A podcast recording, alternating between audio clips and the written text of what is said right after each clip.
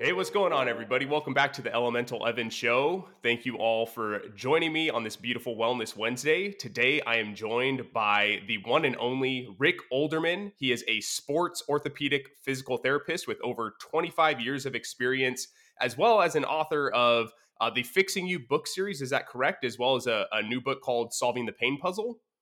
That is correct. Yeah, thanks. Thanks for having me on, Evan. Yeah, no, thank you so much for joining me, and I'm really excited. I love talking with people who are very experienced with the workings of the body, from anatomically to physiologically, and I think we kind of use and abuse our bodies without thinking about the functioning of it, and focusing on form and how we, you know, the way we carry our bodies is going to play a role out in the long term. So I'm really excited to have you on here. And first, I want to start with, how did you get into this field? So I became a physical therapist. I had back pain myself. I wanted to see what the insider secrets were. Those never came in PT school. And that kind of bore out in after PT school, my first job. I felt, Evan, that I was a complete failure as a physical therapist in terms of helping people with any kind of more chronic or complicated issue. I felt school prepared me really well for acute issues. Sprains, strains, post-surgery, pre-surgery, all that kind of stuff. Did really well with that. But anyone with any kind of chronic issue, I was a failure at. And basically, I sunk into a deep depression for a few years until I realized that it wasn't just me who was failing with people with chronic pain. It was most of medicine. And I realized that when I moved to Denver eventually, and my schedule immediately filled with tons of people with chronic injuries. And these were all, this was at an elite health club I worked at downtown, and, you know, 20s to 70 year olds, well-to-do, well-educated, access to all medical facilities, specialists, and so forth. All of them had chronic issues that no one could solve. I thought, and that's when I realized it wasn't just me. And so my last 25 years, I've been just trying to figure out what's going on here. And that's what my books are about. And that's what my current book and home programs are about too. Yeah. Thank you for sharing that. Yeah. I know. I always like to ask that question because I feel like there's always a story behind our passions. And, you know, like you said, like feeling kind of like a failure. I dealt with a lot of gastrointestinal issues as a kid, and I felt kind of failed by the medical system as well, because they really told me that it's just like, hey, IBS and you know, all these symptoms you're feeling are just kind of things you're going to have to deal with for the rest of your life. You know, like there's no kind of real known cure. And, you know, it's through that feeling like a failure that sometimes you either rise to the challenge or you allow it to take you down. But obviously you've risen to the challenge and exceeded. So that's really awesome. And in terms of, you say that you had a lot of people dealing with these chronic pain and issues. What were more of the common pains that they were feeling? Like, was there a common theme there with certain injuries that you were seeing? Yeah, well, by far, back pain, sciatic pain, things like that, chronic neck pain, headaches were the most prevalent by far. Then there was also, you know, hip pain. And then after that, everything else, knee pain, foot pain, elbow pain, shoulder pain, you name it. But those were the top ones. Okay. And I got to ask, why do you think it is that, because I even for myself personally, not even being in the physical therapy realm or anything, just kind of in the health and wellness, I hear a lot of people who are dealing with sciatica pain and even like hip pain as well. Yes. And for myself personally, I in my left hip, kind of right where the femur bone comes into the pelvis area, is where I have a bit of pain as well. And I'm guessing it's a hip imbalance. I'm not completely sure on that, but why is this such a common issue? Is it because of all the muscles that, the gluteus maximus is just like with so many different muscles coming in together, or what is causing that? Well, most back and sciatic pain, the reason why they're so common is because they're so commonly misunderstood. And that's why we have chronic issues. Chronic issues, I've come to believe, are really just acute issues that no one seems to be able to solve. And so they just become a chronic issue because no one is able to understand the acute issue. So with regards to what you're talking about with your left hip, and if we talk about sciatic pain, there's a common thing with hips that's called an anterior femoral glide syndrome. And that just means that the femur head is gliding forward in the hip socket. And it shouldn't. It should just be pivoting in the hip socket. But this is a very common problem. And it can cause piriformis syndrome in the back. It can cause bursitis in the side. It can cause groin pain in the front. It can cause global hip pain. You can imagine it's like a washing machine that's out of balance, just careening around in there and banging against the sides of the acetabulum, right? And so that breaks down things more rapidly. But, and this is the focus of my whole approach, is it's not so important to understand. I mean, it's important to understand that that's happening, but really in order to solve these kinds of problems and all problems, chronic problems in the body, you have to understand why this is happening. And so if we can solve the whys, then we're going to solve our chronic pain. And so many people would say, oh, you've got an anterior femoral glide syndrome, so let's treat the tissues in the hip. But that's not addressing the reason why it's happening. And so the reason it's happening is because of poor gluteal muscle or butt muscle function. The butt muscle runs from the sacrum basically to that hip bone. Mm-hmm. And its job, it's massive, right? It's hugely powerful. So it's designed architecturally to be working all day long. And when it's not working, that's when the deeper muscles like the piriformis, gemellus, all these kind of the little tiny guys inside, they start overworking because the big guy is underworking. And that's generally how it works in the body. So then the next question to answer why is the butt muscle not working? And that has to do with your behavior and how you're standing and how you're walking. And so the most common reason that this is getting turned off, the butt muscle, is because of locking the knees while walking. When you lock the knee while walking or standing, it turns off all your pelvic muscles because now you're standing on joints and you don't need muscular activity to hold yourself up. And so this eventually starts shutting this down. Then you get this slow migration of the femur head. It starts careening around in there. Pretty soon, labral tears occur, arthritic changes happen, bursitis starts to happen, all sorts of things start to complain. And you go to a doctor or other, medical practitioner, and they'll identify all those tissues that are getting irritated. And we have 1,000 different tests to understand which tissue is getting irritated. We have x-rays, MRIs, orthopedic tests in physical therapy, chiropractor, but we have zero tests that identify why those tissues are irritated. And that's what I feel we've been missing in at least physical therapy. And from what I've been talking with, chiropractors feel the same way too. Yeah. Yeah. That was an excellent explanation. Something I haven't heard before. And I really like the way you kind of address that. I think a lot of our medical field in a way is kind of all about just treating the symptoms and not finding that root cause.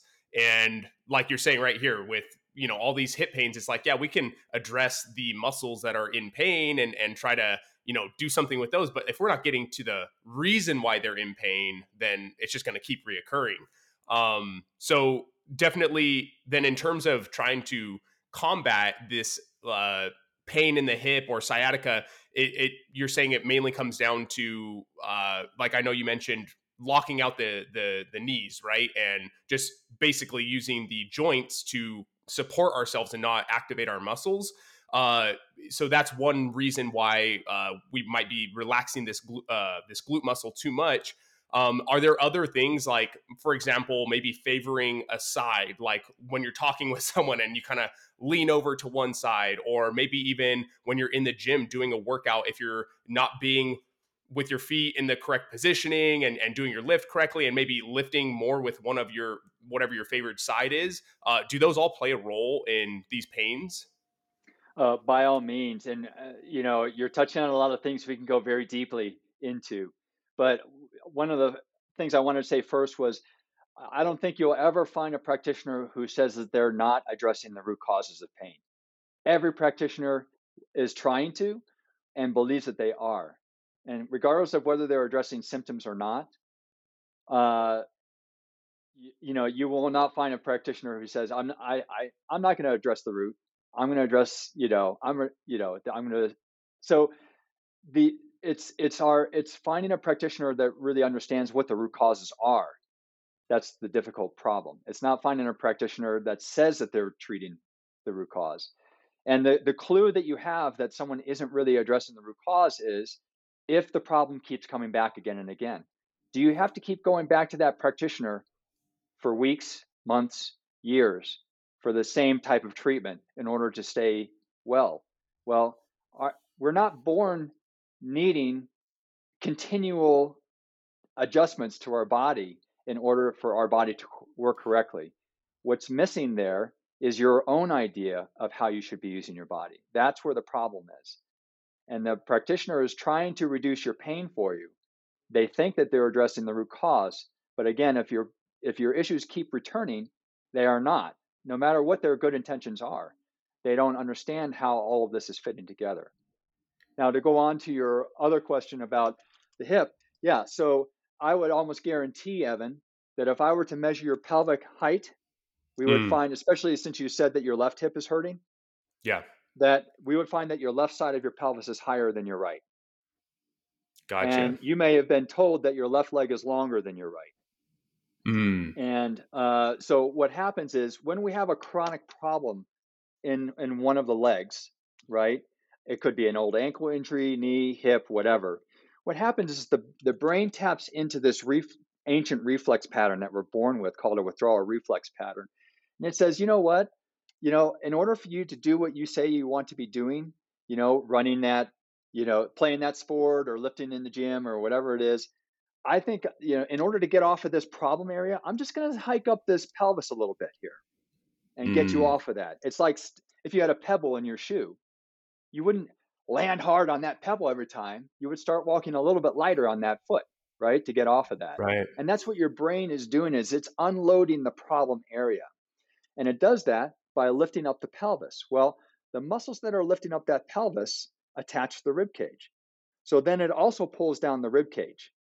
And for those of you just listening, you can imagine, I call this a side bending problem. You can imagine one side of your pelvis up and the same side down and the same side rib cage down, which then creates compression on this side of the spine. Well, the nerve roots that are on that side of the spine comprise the sciatic nerve, right? So then this then creates sciatic nerve pain. So, but then it's blamed on the piriformis or, you know, SI joint or something like that. And so you get treatment to those tissues, but it's not addressing the older problem that's causing this whole pattern to occur in the first place. Right. And so in 80 to 90% of people with a sciatic nerve pain or SI joint pain or unilateral back pain, when they have this pattern, it's due to an older problem in that same leg. In 10 to 20% of the people, it's due to a compensation pattern from a problem in the other leg. Okay. Interesting. Makes a lot of sense. And in... you know, like now thinking of it, like everything you're saying, I'm like, okay, I kind of can notice the hiking up of that hip or even, you know, the ribs coming down closer to the hip area. So in terms of, I definitely after this, I'm I'm going to get this checked for sure. So, and then in terms of, you know, combating that or trying to correct that, are there practices? And I know you have all of these books that you've written, and I'm sure a lot of them cover it, but are there some tips that you have for people dealing with like either that pain or a sciatic pain or anything like that? Oh, sure. Yeah. I mean, this pattern we can solve in 10 steps. So it's super fast and easy to solve this because ultimately, just like what we talked about with your butt muscle getting turned off is due to the fact that you're locking your knees. So this pattern is occurring because of a gait pattern issue. Okay. The gait pattern issue is occurring likely because of that old injury. And that's why I can solve this by just, I mean, you can do it. If you have someone test this in you and you find that pelvis is higher and the rib cage is lower, take 10 steps with your left arm up in the air and have them remeasure it again. And I can almost guarantee that your pelvis and rib cage will be level. Whoa. All right. And The reason it's level is because that what you're doing by lifting the hand up in the air is you are interrupting a compensation pattern that's occurring in your body that's contributing to the pattern developing in the first place. You're forcing your body to be used more correctly, and therefore it fixes the side bending pattern. But this, you can't do this for the rest of your life, right? You can't walk around with your left arm up in the air, right? So you have to keep asking, well, why is this thing happening, right? Why does my pelvis keep going up like that? Yes, I can correct it, but that's not the solution. The solution is why it's happening in the first place. And most people were not trained to think of our old injuries 20, 30 years ago as the progenitor of our current pain. I see it all the time. And so when I tell people, oh, you've got a side bending problem, you've got some older problem on this side. No, I have no injuries on that side. Well, I'm sorry, your body is telling me something different, you know? And so we work, and what happens is if you can't identify what that old thing is, as we correct how your body is being used, what it's going to do is it's going to put more pressure on that older injury, and that old injury will surface. You know what? Now that my pelvis, this is all better, but gosh, my knee is hurting a lot. That's where the problem is. That's what we have to solve is your knee. That's what's causing all of this. Because when we make everything work the way it should be, it's going to put more stress on the thing that's not working well. And then that's going to surface again. Does that make sense? Oh, absolutely. And just you even saying that makes me remember. So I've actually fractured both of my ankles at different times. And my left ankle, I believe it was on the frontal part of my ankle, like on the, almost like the top of my foot, like in that area. So yeah, I'm sure that it's going to be coming back to that, that injury. And probably dealing maybe with like, yeah, absolutely. Can I explain to you what that connection might be? All right. So let's say that you've got this ankle fracture. All right. And I would almost then guarantee that the ankle does not bend forward as well as it should. All right. So you've got probably a loss of dorsiflexion because the knee has to travel over the foot when we're walking or running or anything like that. So what happens is now it's restricted. You've got a slight restriction in that range of motion. And then what happens is the tissues in the calf and soleus complex then become tighter. And so they become tighter and they start to also restrict that forward motion. Well, one of two things happens at this point. Either the foot has to collapse more because there are 26 joints in the foot. So it has a lot of accommodation in the foot that can occur. And therefore, and that's when you get things like plantar fasciitis, Morton's neuromas, things like that in the foot, weird things, right? That don't seem to resolve. Or if your foot says, no, I'm not going to take that load. I'm going to throw you back up to the knee. Then the knee starts to get irritated or something. All right. But when the calf and soleus muscles start to lose their range of motion, they start to push the knee back into that locked position again, because they're becoming shorter because you're not using the length that they're designed, that they need in order to stay supple and at their proper length tension relationships. Does that make sense? Got it. Oh yeah, so absolutely. That's how that ankle can start promoting knee hyperextension, right? Which then shuts off the butt muscle, which then causes the anterior femoral glide syndrome, which then causes whatever issues you have here. And then your brain says, oh, I've got to get off of this thing. Now you've got sciatic pain or SI joint pain. That's wild. Okay, so... So then kind of going to that root then, so is working on mobility in that area of where the previous injury was, is that kind of going to be key to then fixing everything up the way? Yeah. We have to work on that mobility. Now, we have to also understand is, you know, if the calf and soleus are tighter on that side, what is the primary driver of that? Is it the ankle? Because it's also our sleeping habit. So when we sleep at night, and if you're a back sleeper, your covers are resting on your toes and they point the toes away from you, which shortens the calf and soleus complex for that 6 to 8 hours. If you're a stomach sleeper, the bed is forcing the foot to be in that position, which then shortens it. And if you sleep on your side, you'll notice that you point your toes away from you, which also shortens the calf and soleus complex. So not only could the ankle have been the thing that initially injured this, but your sleeping behaviors are the things that are perpetuating that dysfunction. Yeah, makes sense. I mean, you're laying in a position for 8 hours every single day. It's gonna play out a large role. Yeah, and on that note, is there a perfect way to be sleeping that you know of? Is belly sleeping, side sleeping, or back sleeping preferred, or does it just kind of depend on the person? Yeah, I there's a lot. Typically, especially if you have back or sciatic pain, you're told never sleep on your stomach. That's absolutely correct, because that's the worst position for your back. However, if that's your preferred sleeping position, then let's just figure out a better way for you to sleep on your stomach, because I want you to sleep in a position where you're going to sleep deeply, because that's when healing happens. You're rested in the morning. So rather than say, no, don't ever do that, because I've seen too many patients who have been told not to do that, and then they end up tossing and turning all night because they can't get a good night's sleep. And now years have gone by and they're miserable, because they're in pain and exhausted from not sleeping well. So it's really simple. I mean, just put a pillow underneath your chest. If you need to sleep on your stomach and you've got back or sciatic pain, put a pillow underneath your chest, introduce some flexion into the hip joint, and that will solve all the stress that's causing your back or hip pain. That way you can get a nice deep sleep. And if you have neck pain, that'll help take the torque off of your neck, because now your head doesn't have to be turned like this, right? So severely. Now you've got more space between your head and the bed, and your head can be turned this much instead of cranked this much. Okay. Makes sense. No, thank you. Personally, thank you for that information. That's beneficial for not only myself, but hopefully a lot of the listeners. Now, one question I get very often from people is, they work desk jobs. Obviously, with COVID and everything, like remote working has been on the rise. And, even before that, people were sitting at desks for long periods of time.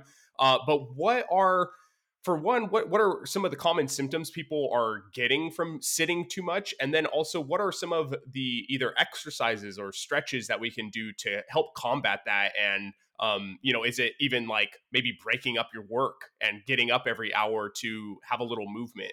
What's kind of your recommendation, and what do you see on that? Yeah, so this can be a big problem. There are a lot of people who sit for 8 to 10 hours a day at a desk and have no pain at all or repercussions.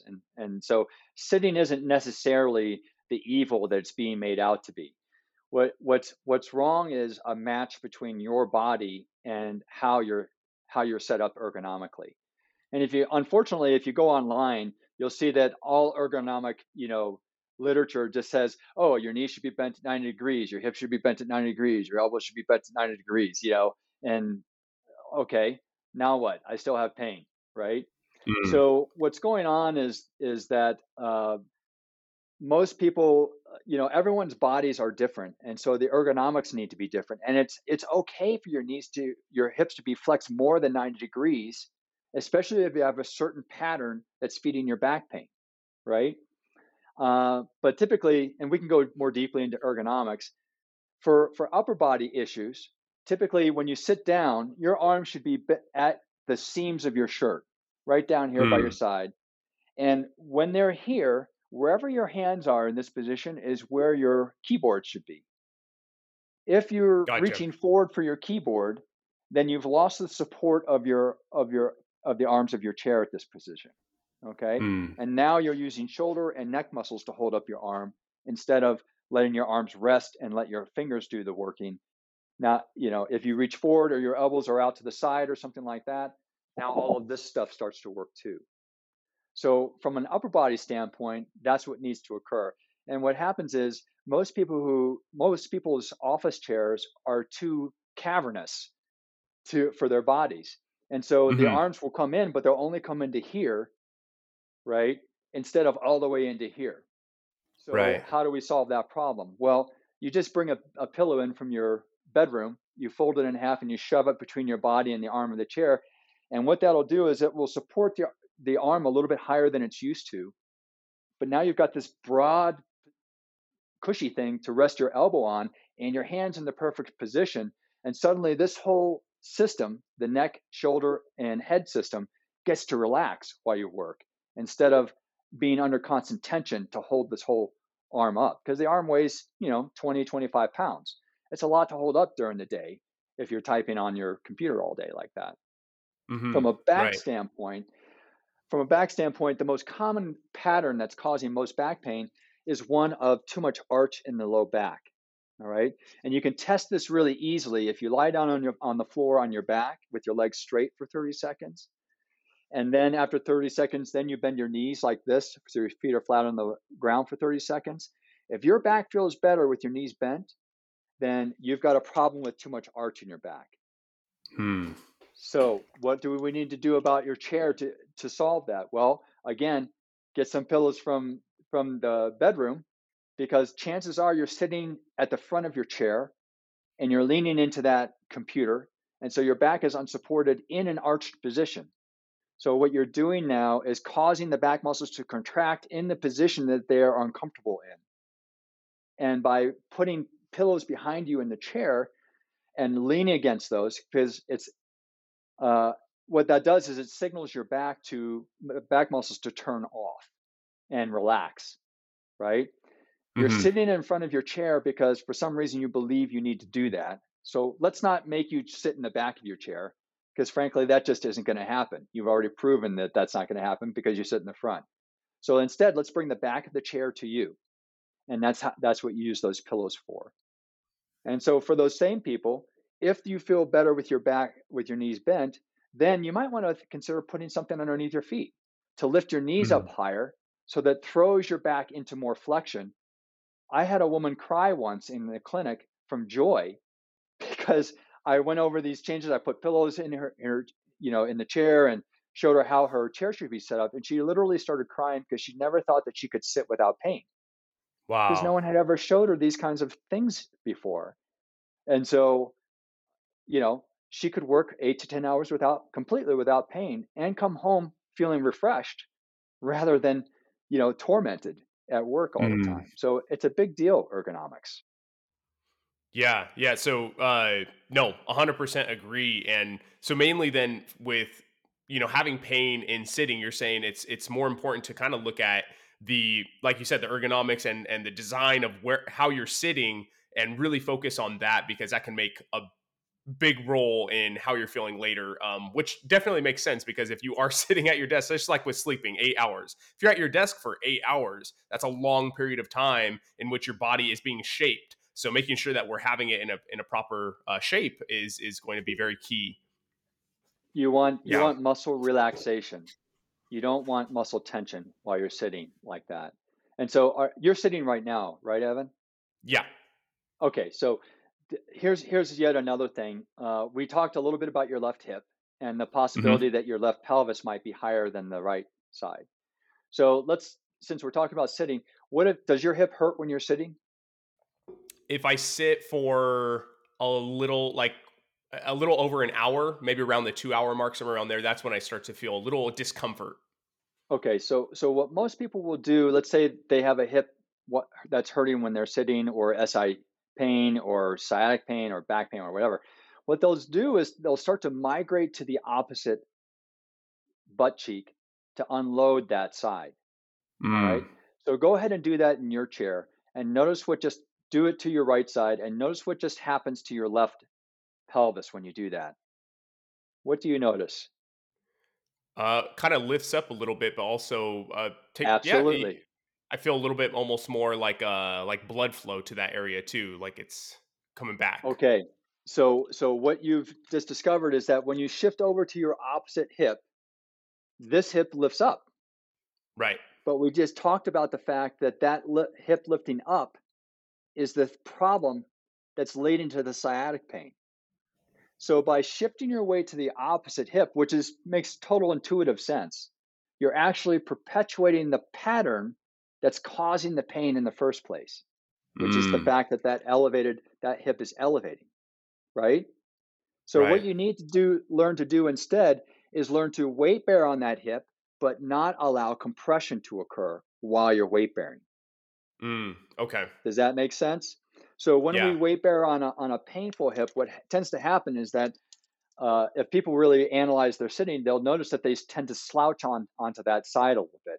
It's disengaged, or they're leaning harder on that elbow or something like that. So what they've got to, and so what they're doing is causing this compression to occur, the side bending pattern problem. So what I have people do is just simply weight shift over to the painful hip and again, raise that arm up in the air. And what that does is it breaks up that compression pattern that you've created typically sitting. And then you just go back to work again, feeling that your pelvis is level and your rib cage is level. And when you do that, then this space here is level between your spine instead of sitting like this all the time. Right. So that's one of those things where it seems counterintuitive, but once you see that that's what's happening, it only makes sense not to perpetuate the pattern that's causing your pain in the first place. And that's how you solve that. Oh, that's amazing. No, I love that so much. I'm taking mental notes here, and I'm going to definitely go back through this because I want to apply a lot of this to my work essentially. Now I also wanted to ask, because I know you're all about trying to become pain-free without the use of, medications and any kind of external substance, right? So in terms of, let's just say the average person, if this even works, because I know everyone is so unique and has different, our bodies are all going through their own path. So are there certain practices though, that we should be doing every single day that are going to help kind of balance the body or, correct any imbalances, or maybe just strengthen certain muscles that are being underused and should be strengthened? Well, I think all of those practices would stem out of your awareness of what the problems are in your body, right? Mm-hmm. So because you're absolutely right. There isn't a blanket practice that everyone should do that's going to fix everything. So you have a left hip side bending problem. Someone else might have a right hip side bending problem. Another person may have chronic neck pain or headaches that they need to solve, and their lower body system is working just fine. Other people will have plantar fasciitis. So it really depends on, you have to know your body. And so that's what, frankly, my books, my downloadable home programs are about. This new book, Solving the Pain Puzzle, it kind of describes this whole approach. That you don't, the thing is it's much simpler than you can imagine. I've owned a physical therapy clinic for the last 10 years, and that's helped me understand that all of these things that we're kind of talking about today are occurring in patterns in people. So that, for instance, this side bending problem that I was describing earlier, maybe that causes sciatic pain in you, but in another person, it would cause SI joint pain. In another, it would cause unilateral back pain. In still another, it would be hip pain. So it all depends. So how the patterns are manifesting in each person may be different, but it's always the same pattern. And that's why solving pain has become so simple, is because I don't have to get, because I get questions, but I've got SI joint pain, but I've got sciatic pain, but my sciatic pain goes down to my foot, but my sciatic pain goes to my knee, but I've got hip pain. It's all the same thing. It's just manifesting in your body differently because of your genetics, your exercise history, your injury history, your work history. All sorts of things can cause the same pattern to be expressed differently in different people. Does that make sense? Yeah, no, absolutely makes sense. And I, like you said, it's going to be very specific to each person, but I think it's kind of neat to see that even though it might be a different pain, it still is coming typically from, the same kind of issue. Same thing. Yeah. Okay. Yeah. Okay. And then another thing I wanted to talk a bit about was, headaches and migraines, because I know this is something that a lot of people are dealing with as well. A lot of people that I know personally. So in terms of headache and neck and migraines and all the pain in the neck, is that coming from down in the body, like in the back and kind of like the posture, or what's kind of the main cause of a lot of these headaches and migraines that are occurring? Yeah. And neck pain too. So I can link it to the lower body if I need to, but basically if we look at the skeleton, and folks at home, if you're not watching, you can type in skeleton on Google and you'll see one, and you'll see that most of the bones in the skeleton are these long bones, right? But there's two places in our skeleton that we don't have long bones. we have flat bones. One is the pelvis, and we all know that the pelvis is the center of function for our lower body system and our back. The other is the shoulder blade. That's the center of function for our upper body system, our neck, and our head. So the surprising cause of most chronic neck pain and headaches is that the shoulder girdle system is not operating correctly. Well, how can this possibly relate to the neck or the head? Because if you, again, Google the muscles of the shoulder blade, you'll see that there are significant attachments into the neck and the base of the skull. And therefore, and so when there's dysfunction in the shoulder blade, it's transmitted via these muscles into the neck bones and the base of the skull, causing chronic headaches, neck pain, and so forth. What's the most common problem with the shoulder blade? It's that the shoulder blade system, it tends to rest too low. All right.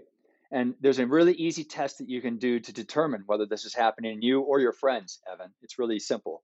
You get your person who has neck pain or headaches to stand in front of you, and they turn their heads left, right, look up and look down, and get a sense for where their pain is, how bad it is, how much they have to turn before they have pain. And then you stand behind them and you put your hands in their armpits like this and lift up their shoulder blades a half inch or an inch higher.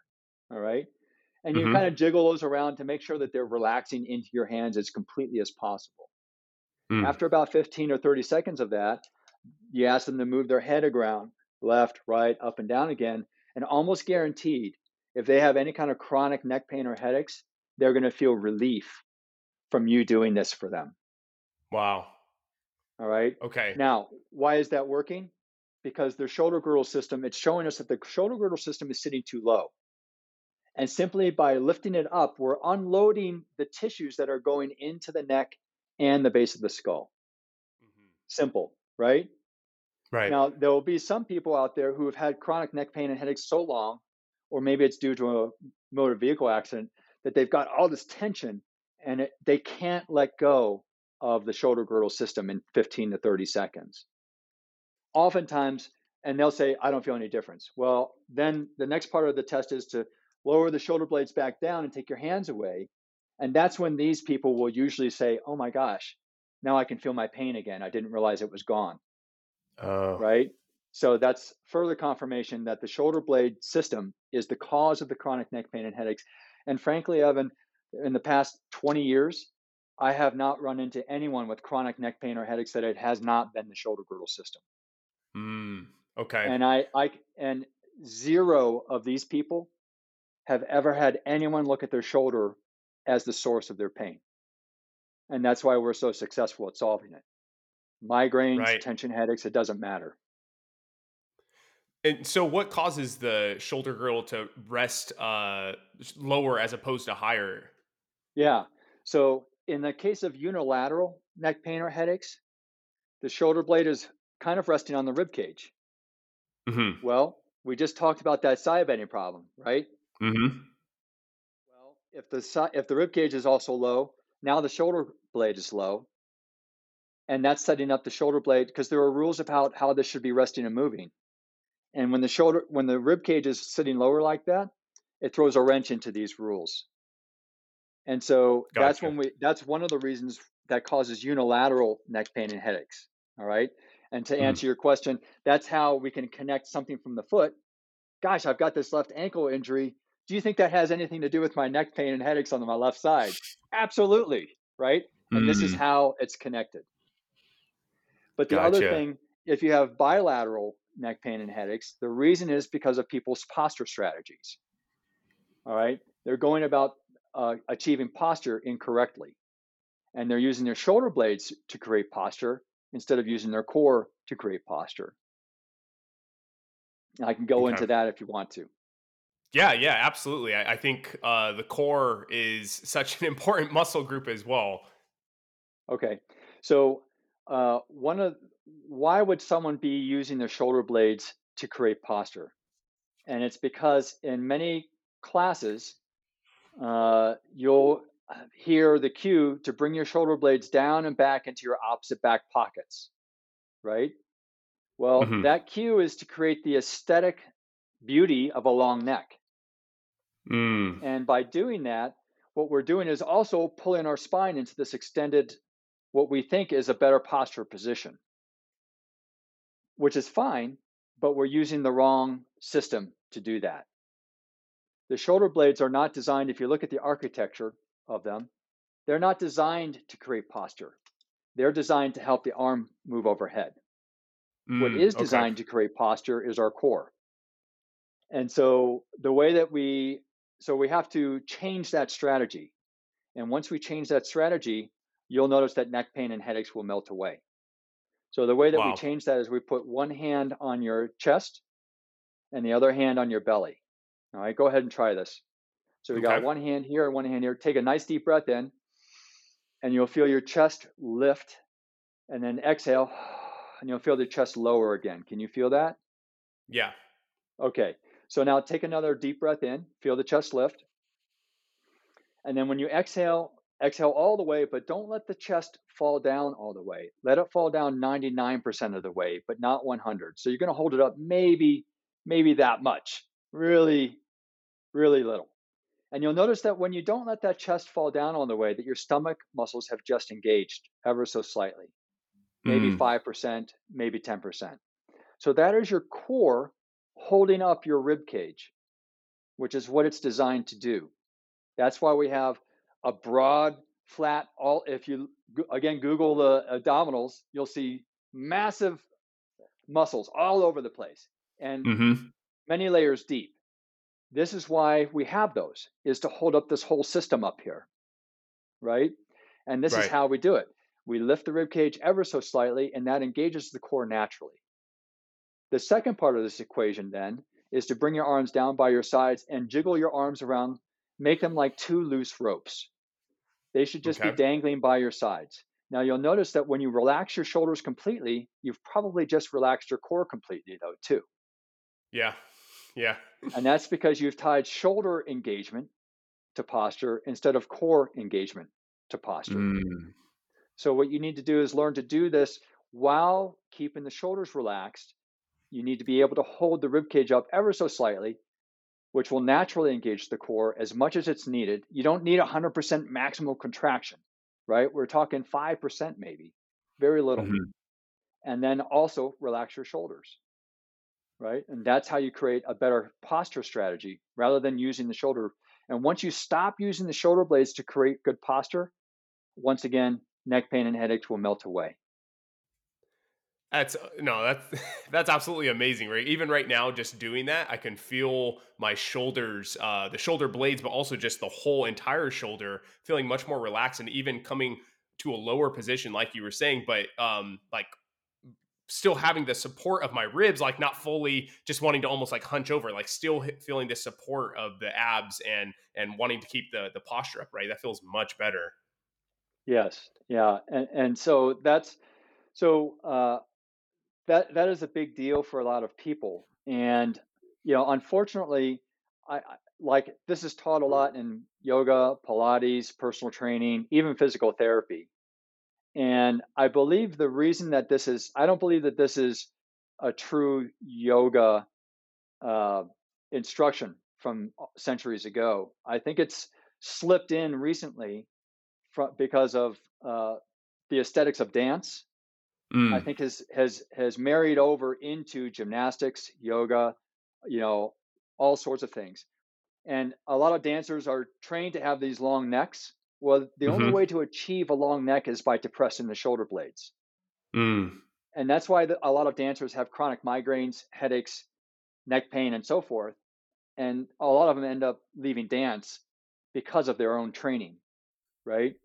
And so this is... Because I think yoga is amazing and Pilates and all this kind of stuff. But that one cue, I think is not, I think that's an artificial cueing system that's bled into yoga that wasn't originally there with the masters. Yeah, I agree on that. I think and you notice it for sure in a lot of the yogic practices, like because I do a lot of yoga as a yoga teacher, and yeah, you definitely see a lot of Western style practices being integrated, like you said, with gymnastics and all this. So highly agree with that. Now, real quickly, Rick, because I've been having my mind kind of blown right now with all the information. I'm absolutely loving it. But we are coming towards the end of our podcast, and I did want to talk a bit about your books, and they just sound like they're packed with so much information. So, for example, would you mind kind of explaining a little bit of what the Fixing You book series and the Solving the Pain Puzzle, what those two different books would be kind of addressing in terms of the body and pain and, sure. and all that? Yeah. So I wrote the Fixing You series of books about 10 or 15 years ago, because after taking a course with another PT, that was transformational in my understanding of pain in the body. I talked to him and he said, like, no big deal. I'm just like, well, what are you talking about? This is huge. This is how the body works. And he said, well, this is because I'm a manual therapist, so I'm probably not going to use this stuff. Which means that he is someone who, does soft tissue work or joint manipulations to solve people's pain, which is fine. But then I realized that all of his patients were not understanding then, getting the training to how to use their body better. So they didn't have to go to this person again. And so I decided to do an end around practitioners and write my Fixing You series of books, which are self-help books designed to help people solve their pain. And that's what those are about. Well, after that, I owned my clinic for about 10 years. And that's when I saw, after seeing thousands of these patients, like all at once, that's when I realized that, oh my God, it's the same pattern of issues is causing the pain, the different pains in people, but it's the same patterns. This is all a pattern problem.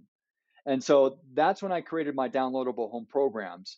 Those are designed to help solve all of these patterns that are causing chronic pain.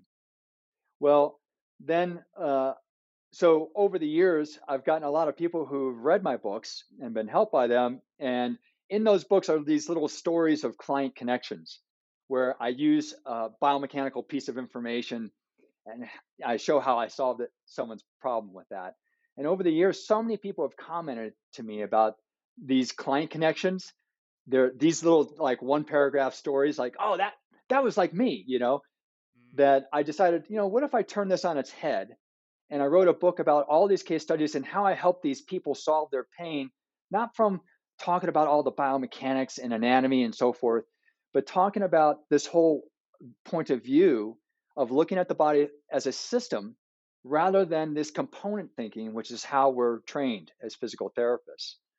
So this Solving the Pain Puzzle is the latest book, and they're case studies from my 25 years of being a PT, how I solved these really difficult things and how I came up with this whole approach to solving pain.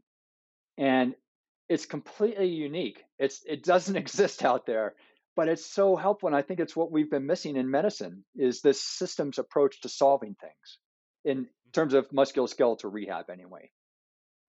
It's amazing. I love that. So in the Solving the Pain Puzzle book, that's where you kind of show the patients that you've worked with and kind of their experience and break it down that way. Yeah. Yeah. So you get more of the patient and how it's changed their life and how we work together as people, rather than me just clinically talking about the anatomy, biomechanics, and so forth. Right. Okay. And then you also said you do have in-home like downloadable content that people can use, correct? Yeah, I've got 5 different programs. One's for back and sciatic pain, the other's for neck pain and headaches, and then I've got one for hip, knee, and then foot. And those are all digital programs that people, and they're really affordable, but they solve everything. Not only, we haven't even touched on a lot of the stuff, the ways that I self-solve people's pain. But they're very comprehensive, but very simple and fast and easy to use. Yeah, no, I love that so much. And also just being able, that's one thing I do love about technology is having access to people like yourself, but not being in the same state where we can physically be in person, but still being able to benefit from your teaching. So that's incredible. I'm definitely going to be checking that out myself. As far as your books go, are those available through Amazon or just through your website? Everything's on Amazon. And I've also created a practitioner's training course to teach other practitioners how to see the body like this. I feel that if coaches through surgeons understood all of this type of stuff, that we would eliminate chronic pain from our society, because we could nip this stuff in the bud right in the beginning. If everyone understood really how the body works to both create and solve pain, it would put me out of work, and that would make me very happy. Yeah, no, I love that. You know, I think that is the goal of being in the health and wellness field, is not to have a returning client, right? You want to give them the tools to live a life that's sustainable. So I think that speaks a lot towards you as a person and as well as your practice. I love to hear that. Rick, this is going to bring us to the end of the episode, but I do want to give you a moment to share any other final thoughts, where people can connect with you. Of course, I'm going to link everything in the show notes for all of you listeners. So his books, programs, his website, we'll have that all linked, but please feel free to share anything else, Rick. Yeah. My message, I think, to most people is that they end up feeling broken after being in our medical system, because practitioner after practitioner has tried to solve them, and they've only been met with failure. And so a lot of people are blame, the blame is placed on them instead of the practitioner. And my message is that you're not really broken. It's just that you haven't been looked at in the right way yet. And the common denominator of the way that you've been looked at from up to this point is this component thinking. People have been focused on the tissues that are damaged, not the reasons those tissues are damaged. And my programs and my books and everything is about this more systems approach that we're not trained in, but I think is desperately needed. The very fact that chronic pain is so prevalent, not only in the United States, but in the world, means that we're missing something, because our bodies have the essential elements to heal itself. So if we can just get the barriers out of the way, that healing will happen. And that's what my program does for a lot of musculoskeletal pain. It's incredible, Rick. No, I'm totally on board with it. I think the stuff that you're talking about is really what we need to be focusing on, and can lead to some serious changes, like you said, with living pain free, and just through understanding the way our bodies work. So, yeah, honestly, Rick, it has been an absolute pleasure having you on this show for just myself. Yeah, I mean, like I know our listeners are going to benefit greatly, but for me personally, this has been a real treat. I've greatly enjoyed this talk, so thank you for coming on the show. Oh, it's absolutely my pleasure, and thank you for having me. Yeah, 100%, Rick. Well, everyone, that is going to do it for today's episode. You know the motto of the show, it's do everything with good intentions and connect to your elements. Thanks so much, Rick. This podcast is for educational purposes only. It is not a substitute for professional care by a doctor or other qualified medical professional. Evan Roberts is not a medical professional, and this podcast is provided on the understanding that it does not constitute medical or other professional advice or services. Statements and views expressed on this show are not medical advice. This podcast, including Evan Roberts and any guests on the show, disclaims responsibility for any possible adverse effects from the use of information contained in this episode. If you think you have a medical problem, please consult a medical professional.